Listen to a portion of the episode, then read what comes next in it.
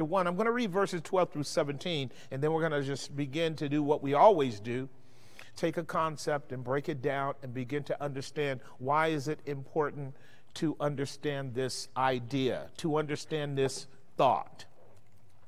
We're dealing with John Bunyan's The Dusty Parlor, and I have added the frame Law and Grace, and, and, and John does a lot of explaining of the difference between the two and how they work.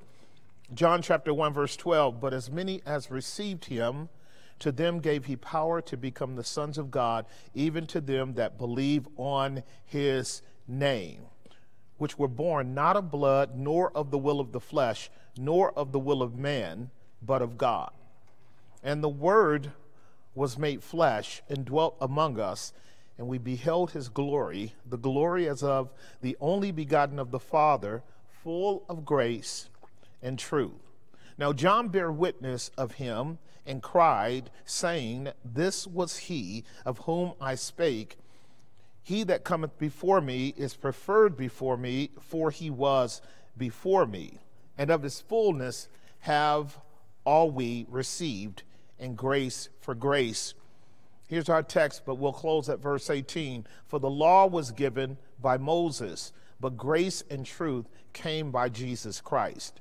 No man has seen God at any time. The only begotten Son, which is in the bosom of the Father, he hath declared, made known, revealed. Verse 17 For the law was given by Moses but grace and truth came by Jesus Christ. Can you bring my volume down a bit, please? Um, so, if you have your outline in front of you, and by the way, um, when you make some more copies, can you bring me up one? No, I have one right here. Um, we are in the segment called The Interpreter's House, and the interpreter is working with Pilgrim to help him understand the nature of the kingdom of God in what we might argue a sequential fashion, and we are at that second phase of the sequential fashion of the seven frames. We've dealt with we've dealt with the faithful minister, frame one. We dealt with the uh, passion and patience boys of frame three. We are back now on frame number two, which is a very interesting frame. I think we'll get two, three studies out of it tonight. We'll build a frame around it and then dig deeper into it uh, on Wednesday, tomorrow night, and then on Friday as well. In this particular context, what John gives us is a term called the parlor. And if you n- know the narrative, if you're aware of the way the narrative is framed, what, um, what Christian says is that the interpreter takes Christian and leads him into a very large room, a very large parlor. Now, before we get into the nuances of the categories called law and grace, I just want us to kind of think for a moment. We're dealing with optics, we're dealing with visions, we're dealing with narratives. This is a storyline, so this is an allegory. And the first thing that Bunyan wants you to capture is that what he is what interpreter is doing with Christian is taking him through his home. He's taking him through his home. And what that means is that Christian now has access to some of the nuances and particulars of the kingdom of God as he is to understand it. The first room he was taken into was a dark room that required light. And when once the light was shown in the dark room, what he saw was a picture. And on that picture was a man with whom there were multiple categories of descriptions about him. We know him to be what? The faithful minister. And then he took Christian into another room. That was our third segment. We should be on that now, but we'll make sense of that in a moment. And then he brings Christian to the parlor. This was a large, very large room, in contradistinction to a very small room wherein was passion and patience. If you recall, passion and patience was in a small room. So here we have a contrast between a small room and a large room. Now, that makes some sense when you understand that you're in somebody's house And it also makes sense on a theological level that the idea of understanding how our hearts work in relationship to um, worldviews and ideas that become important and ideas that constitute both time and eternity. Those were the categories, if you know. Passion represented men who were involved in the world that presently is, and patience represented men who were caring about the world to come. Those two theological categories I bridged, and I told you we live in both worlds. We live in the world that now is, and we believe in the world to come. That's what a Christian worldview is. A Christian worldview understands that we live in a physical dimension that doesn't constitute eternality. It is a bridge between now and eternity, but that upon death we transition into eternity, whether in the favor and presence of God or whether in the disfavor and wrath of God. One is called the eternal life, and the other one is called eternal damnation. The one that is the world to come is filled with all kinds of promises and all kinds of blessings for people who have proper access to it. That was a very important study. I think we enjoyed ourselves around that, recognizing the difference between the carnal man and the spiritual man, recognizing the tension and the battle between the flesh and the spirit, recognizing the conflict between the old man and the new man, recognizing that the spiritual man must subdue the carnal man if the believer is to progress and growth and grace in this life. That makes sense, right? You know, all kind of categories of scripture that help us understand that if you sow to the flesh, you sow death. If you sow to the spirit, you sow life. These dichotomies are critical to understand. These are proverbial. That's why the Proverbs would lay out the path of the just is a shining light, but the path of the wicked is darkness. The way of, of life is above for the righteous but the way of death is below for the wicked. These dichotomies are very important to understand because they are simple in terms of right and wrong, good and bad, good and evil, like we're talking about, right? Here, what, what, um, and, and uh, if Ivory's still up there, bring my volume down some more, um, or whoever's up there. Here, what, uh, what Bunyan wants us to think about with the parlor is something very interesting.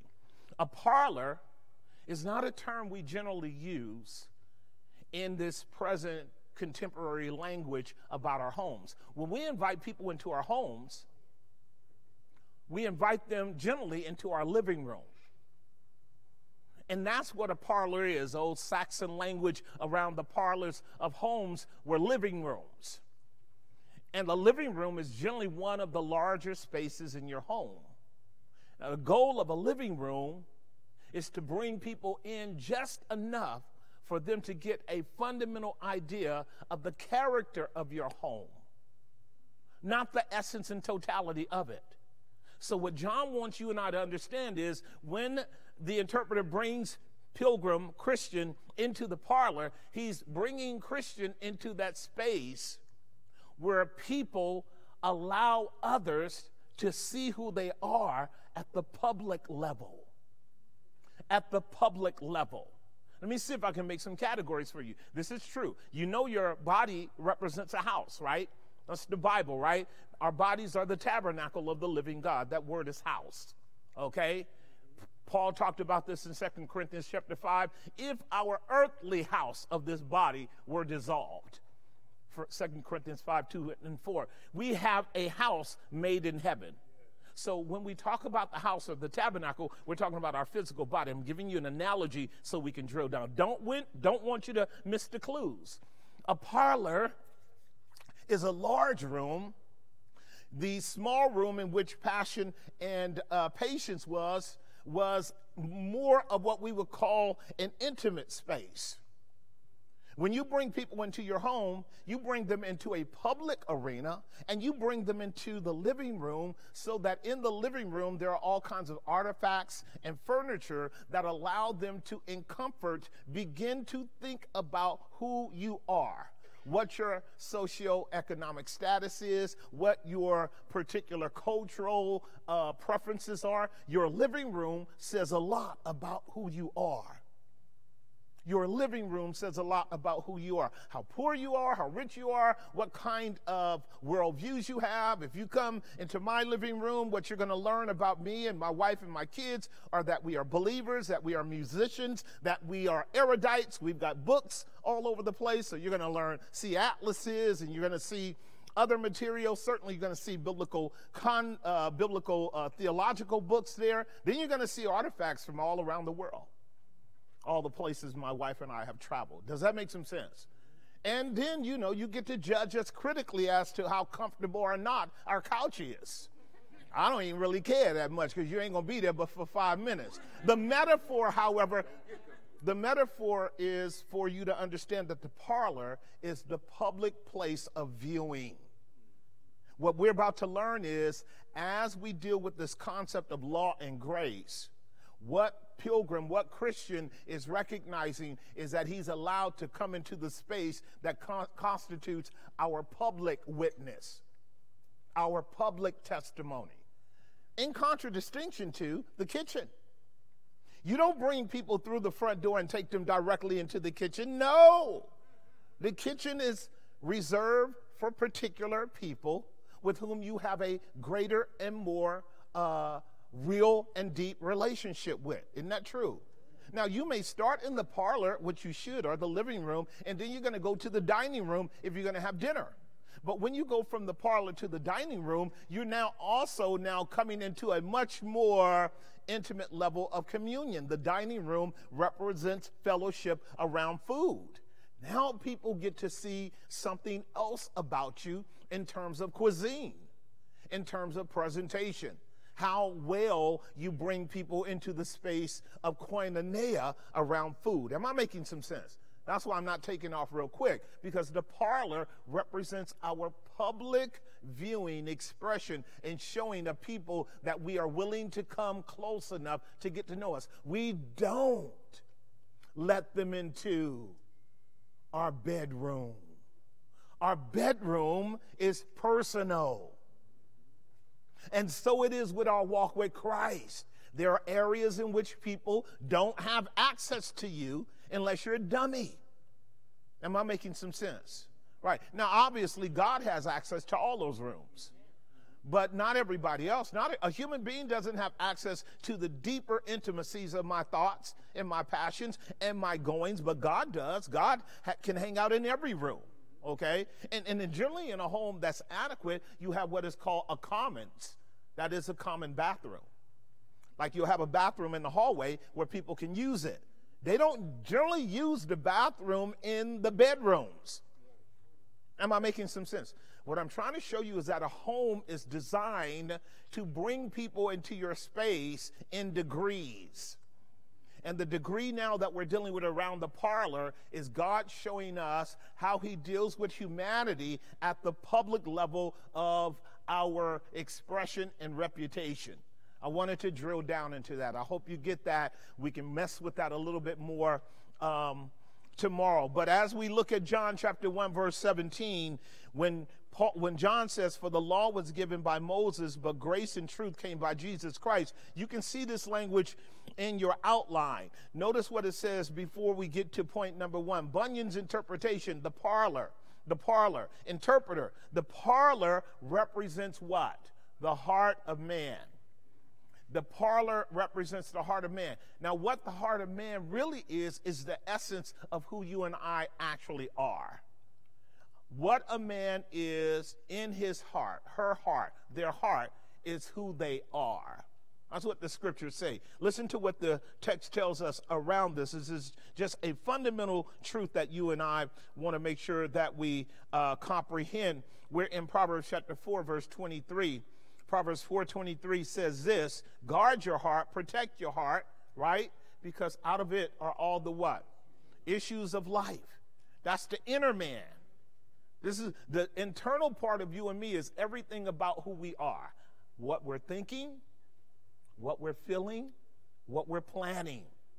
And then, if you will, go to Proverbs chapter 23, around verse 3 or 4, because I want you to see something there in relationship to this idea as well. Before we move on, I want to make sure I, I clear this up because, in a 21st century context, people have a wrong definition of the heart.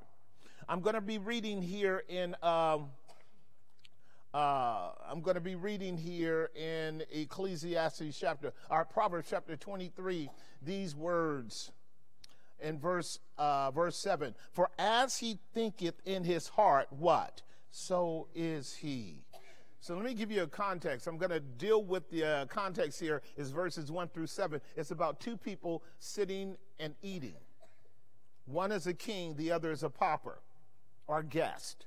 And then we're going to come up to verse 7 i'm going to explain a little bit more that when god looks at you and me he doesn't assess us by our physical structure, He assesses us by our inner man. Who we are on the inside is who we really are. Here's what it says Proverbs 23 1. When you sit with a ruler, when you sit to eat with a ruler, a king, a magistrate, or an authority, a boss, consider diligently what is before thee. This is the servant or the person privileged to eat with the boss. Be careful about what you are eating verse 2. And put a knife to your throat if you be a man given to passion. Put a knife to your throat if you're a person that's given to excess. What is he teaching? He's teaching here that if you're the kind of person that's impressed with voluptuous living, if you're impressed with wealth and prominence, a wealthy person is going to cause you to stumble. And if you don't have the discipline to be able to make sure you restrain yourself in that individual's presence, he'll pick up on the fact that you are coveting and his wares will expose you. It would be better to put a, a knife to your throat. This is what Solomon is saying, by the way. Verse 3. Notice what he says. Be not desirous of his dainties because they are what? Deceitful meat. Verse 4. Labor not to be what? Cease from your own wisdom. These are two sides of the same coin. What Solomon's talking about is something he knows. Remember, somebody asked me this last week. Why did Solomon ask God for wisdom and then God gave him riches? Because wisdom and riches are not mutually exclusive. It's just that riches are dangerous when you don't occupy them with wisdom. Okay, did you hear what I just stated? They're not mutually exclusive, but most people cannot handle riches. So here's a king operating out of his authority and his fullness, and you're sitting with him and you're eating all of this gorgeous food. And what's going on in your mind? If you're given to appetite, if you're given to lust, you're coveting. And he'll pick up on that weakness and use it against you. Labor not to be rich, cease from your own wisdom. Verse 5. I want to get to verse 7. Will you set your eyes upon that which is not? For riches certainly make themselves what? Wings. They fly away as an eagle towards heaven. Are we not now back at passion and pilgrim, uh, passion and patience? So what Solomon is saying here, you can have all the wealth in the world. You're going to lose that when you die right? We came into the world with nothing. We're going out of the world with nothing, right? So cleaving to material things is not wisdom. Now listen to what verse 6 and 7 says. Proverbs 23, 6 and 7. Eat thou not the bread of him that has an evil eye, neither desire thou his dainty meats. If one really wanted to anchor this down, this is what Daniel, uh, Ananiah, uh, Azariah, and Mishael uh, escape when King Nebuchadnezzar was going to feed them his diet, that Babylonian diet. And they said, No, we are Hebrews. We have a kosher diet. Let us eat our own food, and we will demonstrate to you that we are stronger and wiser than all of the satraps of Babylon. And it, and it worked, didn't it? Now, what Daniel and the three brothers was doing was proving that they were not covetous. Now, remember what I told you what covetous is. Covetousness is the vacuum of fullness. When you and I are not operating out of fullness, we are lusting. Right? And so you come to the table of a wealthy man and he has a spread like that, and you are covetous. Obviously, you now are going to be trapped by what he can give you, right? And, and so this is what Solomon is warning about. Do not eat the bread of him that has an evil eye, neither desire thou his dainty meat. Verse 7. Verse 7. Here it is. For as he thinks in his heart, what? For as he thinks in his heart, so is he. Watch this. So outwardly, he will carry a decorum that will look like he's interested in you, that there is some common ground upon which you guys may have purpose for existing, but in his heart, he may be setting you up to trap you. Right? Because as Jesus said, it's out of the abundance of the heart that a man speaks and that his life exists. This is an extremely important uh, proverb around what you and I are getting ready to deal with now the fundamental nature of the heart of man. The fundamental nature of the heart of man. Now, the other thing that I want to say with that, which means if you are the kind of person that has grown up and are aware that human beings are maniacal, they are deceitful, they are corrupt by nature, and they are inclined to hurt you if you're naive, right? And overly simple. It's extremely important for you to understand what we're about to deal with in the categories of law and the categories of grace. That's why I gave you John 1:17. How important is it for mankind to understand and know that God has a law? that reckons with all of their motives and actions and deeds, how important that is. The other thing that I want you to think about that as we deal with this is that what you and I are working with is what is called the application of the gospel, how that the gospel properly employed starts with law and then moves to grace. You see this all the way through the scriptures. A proper application of the word of God starts with law and then it moves to grace because the condition of humanity before God, apart from a saving experience, is that humanity are sinners. And as such, the conversation that God has with you and me at the beginning of his dialogue with us is we're not right with God. Right, and you see this, what I want to show you now is what is called a sequence in Scripture, a sequ- sequential fashion. Why would God give you and I his law? Here's the reason why because he is Lord. He would give us his law because God is Lord, right? Hear, O Israel, the Lord your God is one Lord, him alone shall you serve. So now, if God is Lord, doesn't he have not a set of decrees that we have to follow? Right, and I want you to capture this. So when God comes with his, his what we call celebratory summons, he's coming as Lord. He's coming as a ruler, he's coming as a king, and he's expecting you and I to do what? Obey him. Obey him. So, uh, and the apostles put this down right in the book of Acts. I want you to see the sequence. When they came in Acts chapter 2 and explained the resurrection of Christ, here's what Peter says God raised Christ from the dead and set him at his own right hand and made him both Lord and Christ. You guys got that?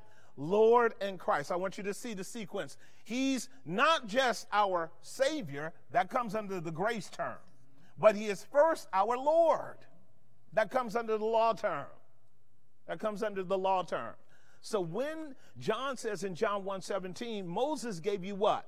The law, but grace and truth came through Jesus Christ, is because the Bible will have us to understand the relationship with human, mankind with God is one where God is Lord.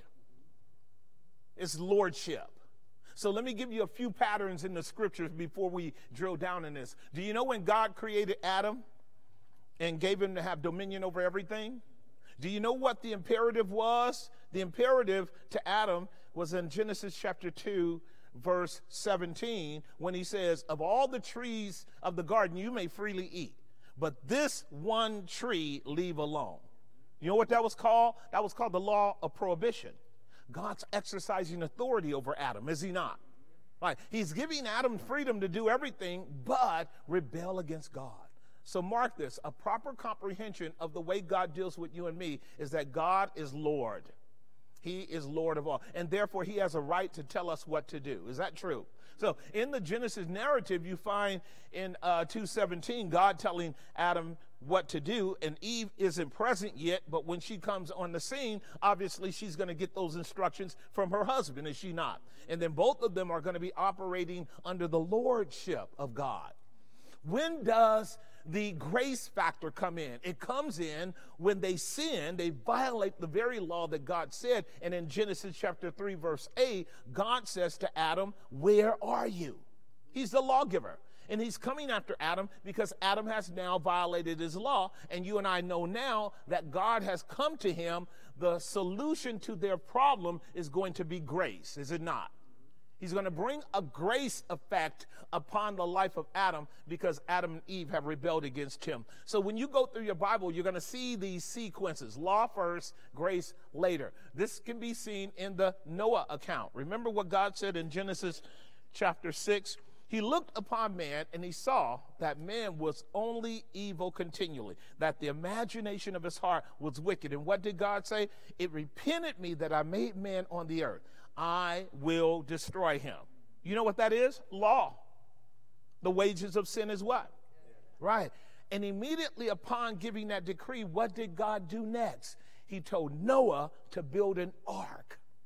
So, what we have is law as a righteous decree of God. This is what we're learning in the Roman study, right? The wrath of God is revealed from heaven against all ungodliness and unrighteousness of men who hold the truth down in unrighteousness. But in Genesis 6, he also says, I'm going to give them 120 years to repent. And it would be indicated by the ark. Does that make some sense? All right, here's another model if you guys haven't picked up on it. The other model was Israel coming out of Egypt. When Israel came out of Egypt through the Red Sea into the wilderness, uh, 60 days in, what did God do? God gave them the law on Mount Sinai. This will be uh, Exodus uh, chapter 8, 17, 18, and 19, ultimately 20. And upon giving them the law at, on Mount Sinai, what else did God give them? He gave them the mandate to build the tabernacle. Why? Because the tabernacle represents the place of redemption where sins are dealt with, where the people of God can make it through the wilderness on the grounds of the shedding of blood. If all he had given them was the law, none of them would have made it to the land of Canaan. So, law always precedes grace to establish the relationship. Now, Pastor, why is this so important? Because if you go around telling people things that where they don't know God, they don't have a relationship with them, things like smile, God loves you and has a wonderful plan for your life, you have misrepresented the condition of man. And you have misrepresented the status of God in relationship to them right? And so this is also, you know, the, the way that Jesus came into, uh, into ministry after his baptism. You can see this in John chapter 4. We won't go there. But Jesus came as well as John the Baptist. How did they come? They came preaching, repent, for the kingdom of God is at hand. So when we talk about a law grace factor, this is a sequence mechanism in your communicating to people, hey, we have a problem our problem is sin. Sin is an offense to God. This is where the parlor is about to come in at in terms of John's proclamation. So look with me under point number one so we can kind of just work with point number one. The heart is the ground of reality as man. That makes sense, right? It's the ground of reality. The ground of reality. That's what Jesus is saying in Matthew 15. Out of the heart proceeds all manner of thought and action and behavior, the heart. Because God judges what? The heart. He doesn't look on the outward, he looks on the heart. He looks at the conscience, he looks at the mind, he looks at the heart. And so, under point number one, I want us to deal with three propositions briefly. Mankind is a sinner from the womb. Now, that's an offensive statement, but it's necessary to be established. What is the condition of mankind outside of a grace relationship with God? He's a sinner. Now, listen to what the Bible says along these lines Psalm 51, verse 5. I just want you to hear it. I want you to hear it. Psalm 51, verse 5. And then we're going to pick up on how uh, the interpreter shows Christian the two parties that engage in an attempt to clean the parlor. We're going to talk about that briefly before we close. Behold, David says, I was shapen in iniquity, and in sin did my mother what? Conceive me. My state of being is that I share a sin nature with my parents.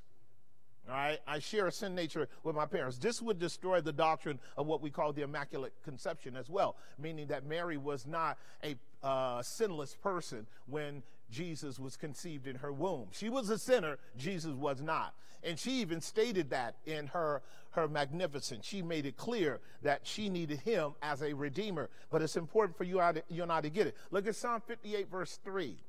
Psalm 58, verse 3 says this about the condition of mankind from the womb.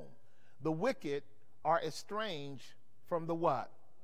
The moment that we are born, we go astray speaking what? Lies. That's right. That's our condition as human beings. This is what we call a psychological uh, pathology. Our pathological condition is that by nature we are contrary to God. The term speaking lies there is a largely a metaphor for going astray because either you are speaking truth or you are speaking lies. Does that make sense?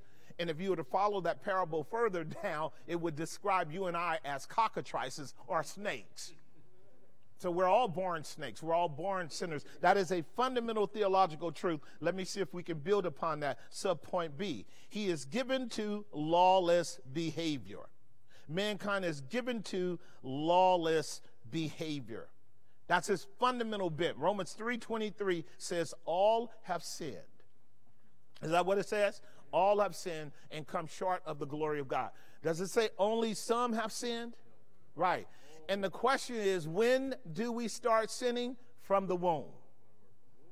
It's, it's in our nature. It's in our nature to sin from the womb. All of sin to come short of the glory of God. That's the proposition of Scripture. Let's build upon that. Here's how Solomon put it in Ecclesiastes 7, verse 20.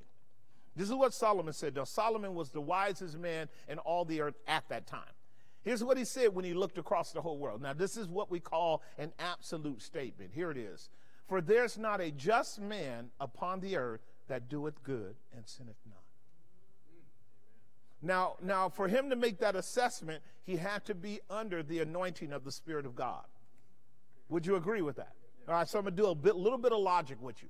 No man, no woman has the capacity to assess all of humanity at any one given time across the totality of the globe. You are not omnipresent and you are not omniscient. So, what gives verity and certainty to Solomon's words? The Spirit of God. The Spirit of God that created all of us knows us, does he not? Right, so it's important for you to know what Solomon says is that there's not a just man upon the earth that doeth good and sinneth not. Now, if you even question that in regards to it's possible that somebody out there has never sinned. Well, don't even go outside of this, these four walls. Stay in these four walls for a moment, and I'd love to meet the person in here who hasn't, hasn't ever sinned. Hasn't sinned in your thought So the Bible says the thought of foolishness is sin. The thought of foolishness is sin. This is why Jesus said, if a man lusts after a woman in his heart, at the level of his lust, he has sinned. And, and what, what that means is with God, he sees the correlation between intent and action. It's not that intent and action are the same factually, they are the same in terms of root and origin. Did that make some sense?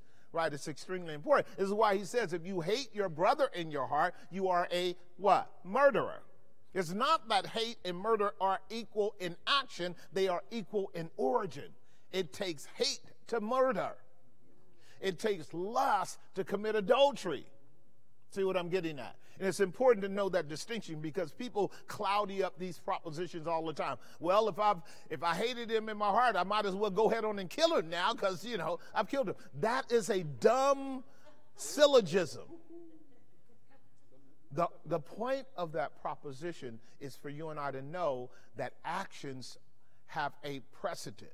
Actions have what we call an antecedent, and the antecedent is our motive. There is no judicial system in the world that deals with people merely on the grounds of their action. They always bring you into the courtroom, find out what the state of your mind was, affirm the motive to determine the correlation between the motive and the action, and therefore a righteous judgment. Am I making some sense? Of course, of course. So motive matters. This is why what happened with Cain Remember, Cain killed his brother Abel, and before he did, what did God do? He came to Cain and said, Cain, I see your countenance, dude.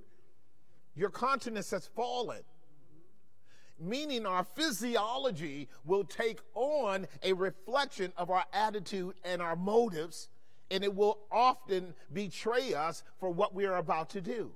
Again, psychologists become extreme, therapists become extremely keen on picking up these kind of uh, physiological sort of expressions. Whether he's guilty, whether he's angry, whether he is naive, whether he's anxious, all of that's in the hopper now, is it not? And it makes sense because our physical body is a servant. So, what you do in your body is responding to a set of commands, a set of ideas, a set of intentionalities that go on in your brain that are connected to your heart, which is your emotional makeup and your volition, right? Why wouldn't my body, the temperature rise? Why wouldn't my heart beat faster when I'm about to engage in something that would be illicit or immoral or wrong? Why wouldn't it? Because it takes that kind of collaboration with my mind and my body to act it out. It would be the same way when I'm excited about some food I'm about to eat. My heart starts my heart starts beating faster. Right? And so many other areas where your body is a servant and it's going to tell on you. It's important for you and I to know that. So, under point number one, the heart is the ground of reality. He is a sinner from the womb. He is given to lawless behavior. Listen to how the scripture teaches in uh, Psalm chapter 34, verse 1 through 4. David saw this, and I want you to capture it. I'm laying down a foundation here that's Psalm 36, 1 through 4. A foundation that I want you to capture. And then we can just make sure we get the gist of it before we stop. Here's what David said. Now, David's a king in Israel. David's a child of the living God. David's a sinner saved by grace. He knows what it means to be simultaneously what? Righteous and what? That means he knows both sides of the bridge. This is where an honest Christian is. An honest Christian doesn't only know the righteous side, he or she must know the sinful side. Otherwise, you're going to be lying. So, David, being a sinner as all other sinners, he's assessing the kingdom, and here's what he says The transgressions of the wicked saith within my heart that there's no fear of God before their eyes. Now, notice what David just did. He assessed by their conduct that they don't fear God. Did y'all capture that? David looked out on the kingdom and saw how easy men and women lived in rebellion. That's the world I live in. That's the world you live in. We live in that same world. And if we're honest, to some degree, we may be partakers of that same hardened, visceral evil that goes on repetitively in our world. Is that true? So, all we're doing here with David is agreeing that the heart of man is wicked. Listen to what he says in verse, uh, verse 2. For he flatters himself in his own eyes until his iniquity be found to be what? Boy, this is a really acute assessment about how you can deceive yourself into thinking you're all right until your rebellion and disobedience becomes obnoxious even to you. Does anybody know what I'm talking about? Do you know?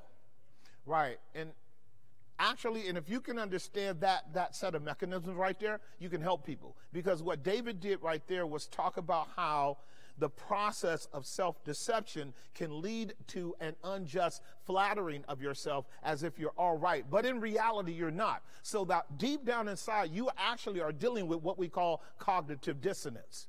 You are you're fighting against the reality that's going on in you by putting up arguments that you're all right when in fact you're not all right. Right? And if a wise believer could pick up on that that tension in you, they can help you because I'd rather, uh, I'd rather help you arrest the process of self flattery, which is a kind of narcissism and idolatry. I'd rather help you arrest that before it turns into some kind of ugly scandal. Because believe it or not, and you should know this too, so I'll just say this as a, uh, as a mode of uh, pastoral care.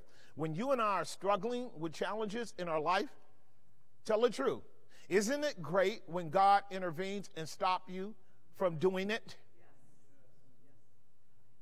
Isn't it a wonderful thing to see yourself on a trajectory of veering away from the path and you see it happening and God stops it by some providential act, some event, or, some epiphany? Because I had one of I had one of these a couple days ago. some things were crashing in on me. And I woke up early in the morning thanking God for the weight of those things crashing in because it gave me an epiphany that allowed me to alter my trajectory. I was like, thank you for that. See what I'm getting at? Right. Look at verse 3. The words of his mouth are iniquity and deceit. He has left off to be wise and to do good. These are people that are constantly uh, hoodwinking themselves. Verse 4. One more verse after this. He devises mischief upon his bed. He sets himself in a way that is not good. He does not abhor evil. In other words, he's gravitating towards the evil. And you can see what he's doing. He's calculating it, he's working it out in his mind. The only thing that's left now is to act it out. And so he has to be arrested. Look at verse 5. This is our final one. 36 5. Thy mercy, O Lord, is in the heavens, and your faithfulness reaches unto the clouds. What is David doing here? Can I tell you what he's doing? He's thanking God for a merciful uh, character of intervention in his own life. So if we're reading verses 1 through 4 carefully, we see a movie that's going to turn out tragic, don't we? Right? This is, this is, I was thinking about this the other day. One of the reasons why movies are so compelling is because movies lie to you.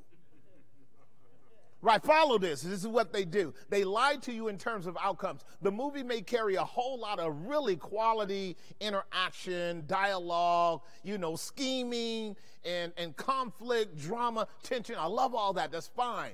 You know, uh, mistakes, problems, you know, pits and, and, and all kind of traps that people are in almost every movie you watch, the outcome is good. That's why you watch it again and again. This didn't come home. This did not come home to you. The reason why people watch movies is because movies ultimately lie to you. They tell you you can get into all of this crazy mess, make all these mistakes. You can be hanging off the side of a cliff. You can be swinging from the rafters of a hundred story building don't worry about it. Somebody getting ready to rescue you because this is a movie. This is not real life. Real life is messy. Real life is messy. Real life has way more tragic outcomes than mysterious rescues and deliverances. This is why we don't like to make movies completely real because it would be depressing to watch a movie over and over, and the outcome is always he died, she died, they died, they ended up on drugs, they ended up in prison. Am I making some sense? Nobody would want to watch those movies. But it's important for you and I to know that God's word does not lie to us. It will tell us our fundamental condition as human beings is that we are what? That's the fundamental takeaway. That's why the law has to be given. All right, a couple more things, and we're going to wrap this up. Under point number one, the heart is the ground of reality as man. He is a sinner from the womb. He is given to lawlessness, and therefore he is what? Separated from God. Now, this is what I want you to capture now. Look at, look at Isaiah chapter 59, verse 2. Read, uh, start at verse 1, uh, Sean. I want to read it through. Notice what God says. He says, Behold, the Lord's hand is not shortened that it cannot save, neither his ear heavy that it cannot hear. Now, here, what you're dealing with here is people who were wondering why God hasn't shown up to deliver them from the difficulties that they're in. I want you to get that because verse 2 is going to make it plain. So when, when, when, the, when, the, when, when, when the prophet says, Behold, the Lord, the Lord's hand is not short, you, you want his hand, you want his hand to deliver you, you want it to scoop you up and bring you out your trouble. Please know this God doesn't have atrophy. The arm of the Lord is strong, the hand of the Lord is mighty. Right? That's what the Bible says. With a lifted up hand and a mighty arm does God deliver his people. So, what's the problem that you're not delivered? It's not that God can't deliver you. Secondly, he says, Neither is its ear heavy that it cannot hear. God's not deaf. Listen, God's not deaf. That means if a person calls upon the Lord, he will be heard. Is that true? Right. The Bible's very clear, very clear about that. Call upon the Lord in the day of trouble. I will deliver you and you will glorify me. Like God desires to deliver people, He loves delivering people. Here's the problem. You ready? When people are not delivered, when people are not rescued, it's because they haven't called on God. I hear, I hear cats all the time talking about, man, I don't know why the Lord not coming through for me because you're not talking to him. You're just running off at the mouth. Am I making some sense? Right, because the Lord judges our hearts. He knows our motives. Right. I've raised a bunch of kids. I know all of their subtle ways. I know when they're telling the truth and when they're lying. When they're lying, I just keep doing my work. I act like I just didn't even hear them. Right? How come? I want them to stop disrespecting me. I'm here to deliver you, but don't lie to me. So I'm not going to do anything until you come right. If your attitude is wrong, still work it. That's how God is. He's not a genie in a bottle that you can rub any kind of way with a funky attitude and expect the God to come through right away. He's never done that with any of his creatures, not even his own darling son. Not even his own darling son, who cried with great tears to be delivered. And Jesus was righteous. Am I making some sense? Right. So notice what he says in verse 2. Here it is. Notice what he says, Isaiah 59 2. But your iniquities have separated between you and your God. Your, your iniquities have space between you and God. I got that? Your sins took you away. You're way over here. God's way over there, metaphorically, anthropomorphically speaking. God's way over here, you're way over there. So, to the degree that you and I are way over here and God's way over there, don't think that you can say, God, come get me. Lord, come get me. No, God's way over there. Way over there. Way over there. You know what that means? Lord! See, you ain't ready. You're not ready. When you don't call like that, you're not ready. You're not assessing the space. You're not assessing the depths of the pit. You're not assessing the, the severity of your, your trap. Am I making some sense? Yes.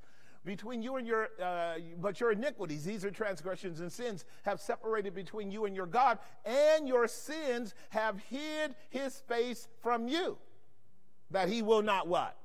There it is. I love teaching the Bible because what I what I have to do frequently is rescue the reputation of God from men lying about God being a kind of bellhop to do anything we want him to do. It's not true. Now you guys know where we are in the Pilgrim's Progress, right? I'm going to talk about this and shut it. I got five more minutes.